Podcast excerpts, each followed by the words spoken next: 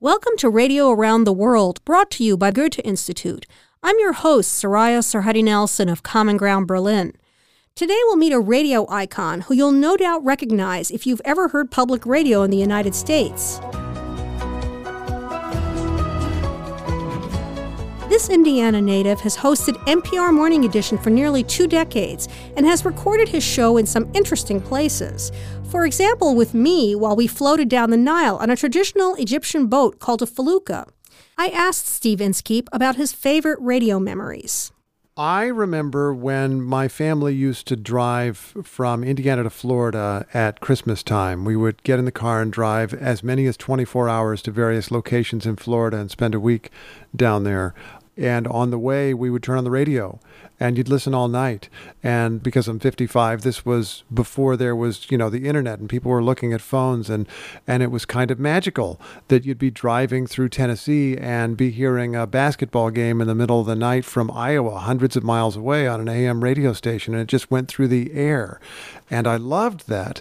I loved it when I was a little kid and it was late at night and we would drive all night and I would be assigned to sit up front with my dad and supposedly keep him from falling asleep.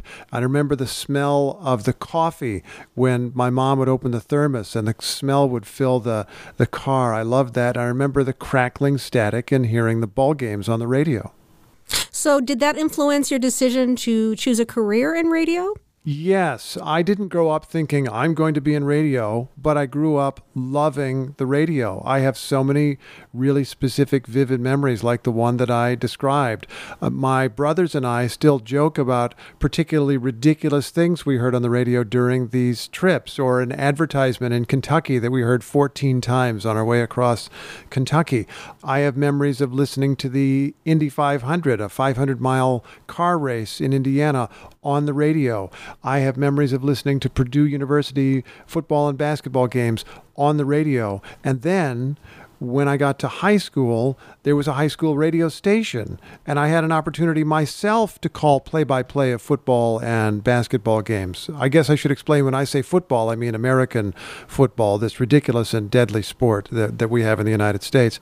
I got to do that on the radio, and so I'd had this kind of living experience with it before I thought of it really as a career. Was it difficult to be able to do this play by play on radio of football? I mean, at this time, I assume that TV was coming into play. Absolutely, of course. I mean, I'm not that old. I mean, there was television. But if you're listening to the radio, you needed to paint a picture of the motion on the court. You needed to like remember a million numbers of people and try to remember names and, and, and all that, but you were trying to give the sense of what the pass looked like as it went through the air, um, of what the field was like if it was raining and muddy, uh, what the brutality of a hit may have been. And I found that really exciting. And it was phenomenal practice for what I do now and you guys know this very well because you have reported from many different places and uh, broadcast back to Berlin or broadcast back to the United States, and you're trying to describe a crowd on the streets of Cairo. And a couple of sentences and just a little bit of sound can sometimes take people there in a more intimate way than the video would. The television image from someone's hotel balcony looking down on the millions of people, that's one thing. But to be down in that crowd and to hear what it's like to be down in that crowd is an entirely different experience. I think of it I mean, if I do it well, somebody else will decide if I do it well. But if I do it well, I think of it almost like novel writing, the way that you feel like you had the experience that the character in a well written novel is having. And it's the little details that you capture, the little sense of motion, the way someone's arm looks, or the way their head is tilted, or the way a car rolls by just as you're making a particular point that takes people there. You've been at NPR for more than two decades, much of it hosting Morning Edition. What is the most memorable experience you've had as a host there? I could name a lot, but I guess I'll name some road trips that we have taken. There was a road trip that a couple of colleagues and I took from Tunis across Libya to Cairo in 2012, which was probably the only year in recent history and the only few months of that year in recent history when that trip was possible. It was after the fall of Muammar Gaddafi, the leader of Libya during the Arab Spring, and before an attack in Benghazi, Libya, that killed the U.S. ambassador, Chris Stevens, this little window of time. And we started in Tunis talking with people across these three countries that had been affected in different ways by the Arab Spring.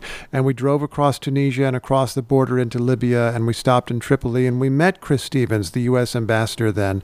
And we continued down the coast and stopped in ancient Roman cities. Leptis Magna in Libya seems to me to have more preserved Roman ruins all in one place than probably Rome. And it's like they just left. It's stuff's just all sitting there. The roofs are gone, but the walls and the streets and and everything is still there. It's amazing. And we continued on to Benghazi itself. And this is the early summer of 2012 and we heard about an Islamist demonstration and went down to see it and ended up driving among these gentlemen with gun trucks. And at some point, uh, they stopped and we got out of our vehicle and they got out of theirs. And I was interviewing a guy and I said, What do you want? And he says, I want to kill Americans or whatever he said. I mean, he said something. And you've been in interviews like this where someone says that. And of course, they mean nothing toward you by this. They're giving an opinion and at the same time being very polite about it. It's a bizarre, bizarre experience. And then we continued on our trip eastward and ended up in Cairo. And there was that attack in Benghazi just a few months later in which Ambassador Stevens was killed. So it was an astonishing, uh, beautiful, inspiring and deeply sad experience all rolled into one. Uh, and we've had a few other road trips like that. I remember going all the way along the U.S. Mexico border, for example. There have been a bunch of them. Well, a lot of your work is also in the studio having in depth conversations with individuals. Who would you say was your most difficult interviewee and why? Oh, wow. My most difficult interviewee. It depends on what you mean. I am thinking of someone during the election year of 2020. He needed to demonize the media to make his point. And so he kept, and it was a recorded interview, he kept telling me what I thought you believe this, but in reality, it's that. And I had to interrupt him at least twice and say, Why do you keep telling me what I think? I'm interested in what you think. And my objective in that interview was not to yell at him or tell him off, but to continue in conversation with this person such that people listening could understand who he was and, and what he stood for. And I think probably he showed me. May I ask you, Steve, was that interviewee Donald Trump? Uh, no, no, it was a Trump supporter, and his name was Michael Anton, A N T O N. And I'm not telling you anything that wasn't on the radio. You can go listen to the broadcast because we kept in the back and forth. But there have been other interviews that have been difficult in other ways. I am remembering uh, the lead singer. Maybe she's going to hear this. I, I, hope she's well. I haven't talked with her in years, but this was way at the beginning of my tenure at Morning Edition. We had an interview with the lead singer of a group called the Heartless Bastards. Wonderful group, wonderful music, but they were very young. And she was, I mean, I guess shy might be the word. She's very nervous about doing an interview. And uh, got her in the studio, and one of her bandmates came in and sat with her, I think because he was aware how very nervous that she was. And it was very frustrating because I was asking just very simple conversational questions like you would have with somebody over coffee. I mean, it's a music interview and she was giving one or two word answers. And I remembered some advice that I had received from Liane Hansen, a great NPR host of times past, that if the person is not being communicative, just shut up yourself. And they will fill the silence at some point uh, with words. But I didn't understand how deeply anxious this person was. So I sat there. And just now I I was silent for a second or two, and you may have noticed that that was kind of suspenseful, that second or two. That was four seconds, I think, three or four seconds just now, very suspenseful. According to the recording, we sat there looking at each other for 90 seconds. It was unbelievable. And at the end of 90 seconds, a tear came down her eye. And it was clear this was just deeply uncomfortable and not going anywhere. And finally, the bandmate who'd been sitting nearby spoke up and started saying something, which was great. And so I had his microphone opened and I talked to him for a minute and then she recovered herself and said a few things and we ended up doing a, a little short story. We got enough material out of them for a story because really all I wanted was for people to hear their music. Was good music. Radio ultimately is just people talking. And you're at your best on the radio if you just sit down and have a conversation.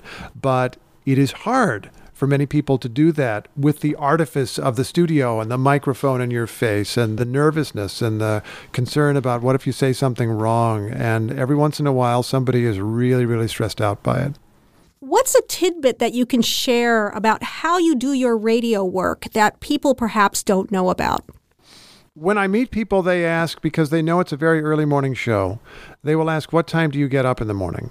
And so I tell them, and it's true, I get up at three o'clock in the morning. I'm usually at work by four o'clock in the morning. And the broadcast begins at five o'clock, as you know very well, Soraya, five o'clock Eastern time, and it cannot be one second late. And so that's a big part of the routine is just being up and just being awake. And sometimes you don't sleep well. I have kids. Sometimes uh, the kids keep me up a little bit late. Sometimes I'm just stressed out about something and don't sleep very well. Different things happen. Every once in a while, it's a late night because of work. You know, that someone says the Secretary of State will talk to you at 7 p.m. And you would really rather be getting ready for bed at that time, but that's the time that they have. And so you go and you do the work and you just don't get very much sleep. And the job is to soldier on and get through to the next uh, several hours in the far end where maybe you can take a nap on a couch. With so many different types of media nowadays, do you think radio is a dying medium? Why or why not? I think radio or audio, let us say, is here to stay because it fits the modern sensibility. It is made for multitasking in a way that some other media are not. Maybe one of the reasons that linear television seems to have declined is that you kind of need to sit and watch it. And radio is different, audio is different. People wake up to the radio or wake up to the podcast up first, which they might hear on their smart speakers. People will take us then with them into the shower and they're going to be listening while they're showering. They're listening while they're brushing their teeth. And then they get in the car they turn on the car radio and they can drive while listening to the radio. Uh, you can also text and drive, but it's not recommended. It's not really safe. I mean, people do it, um, certainly. But the fact that it engages your ears and your mind and leaves your eyes and your hands free allows you to integrate it into your life in a really intimate way and for busy people also a really efficient way. I mean, I've noticed with the podcast Up First, which I'm going to brag for a moment, is one of the most popular podcasts in the United States. Morning Edition is the most popular radio news program in the United States. And Up First is not the most popular podcast, but right up there. Millions of people listen they started this podcast thinking we need younger we need a younger audience. And we absolutely get that. The median age of people listening to that podcast is 37 which is a little bit younger than america. Like the demographics of the podcast are america writ large. But in addition to younger people listening to this podcast, I have learned anecdotally from talking to people, a lot of like super busy elite people are listening to this podcast because it fits their frantic lifestyles. And it's a thing that they can listen to when they choose, when they get up, when they have 10 or 12 minutes, and they're getting informed while they're doing other stuff and going on with their day. And they don't have time to watch a cable television news program for who knows how long, or frankly, they don't have time to listen to maybe our radio program, but they're listening to this podcast. So I'm aware that millions and millions of people are experiencing us specifically in different ways. And I don't think that's going away like next year or anything. And you can experience Steve Inskeep of NPR in a different medium as well, in this case, writing. His latest book, which is out this fall, is Differ We Must How Lincoln Succeeded in a Divided America. I'm Soraya Sarhaddi Nelson, and thanks for listening. Radio Around the World is brought to you by the Goethe Institute. Thank you to all of our friends and partners for making this series possible.